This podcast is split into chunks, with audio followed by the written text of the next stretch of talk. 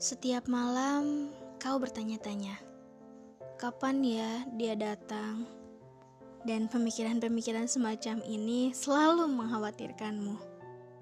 Adakah yang mau denganku? Tetapi siapa? Kapan aku akan menikah? Mengapa belum ada tanda-tanda dia akan datang? Jika kau bisa melihat dunia ini dari ketinggian dan matamu dapat menembus dinding-dinding rumah, kau akan melihat di sebuah rumah, di sudut kamar yang sepi, pada pukul 3 pagi, ada seseorang yang tengah mendoakanmu di atas sajadahnya. Iya, begitu khusyuk. Dia tak tahu namamu, kau pun tak tahu namanya. Kalian tidak pernah bertemu tetapi dia berharap dipertemukan denganmu. Pertemukan aku dengan jodoh yang baik.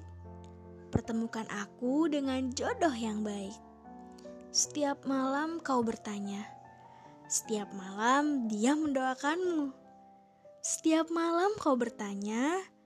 Setiap hari alam bekerja sama untuk mempertemukanmu dengannya.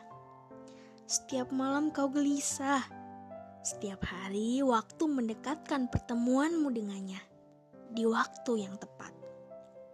Lebih dari itu, sudah ada Tuhan Pencipta alam semesta yang Maha Mengetahui lagi Maha Bijaksana, Maha Pengasih lagi Maha Penyayang, yang telah menuliskan skenario kehidupanmu dengan sebaik-baiknya, seadil-adilnya, seindah-indahnya, dengan porsi dan waktu yang tepat.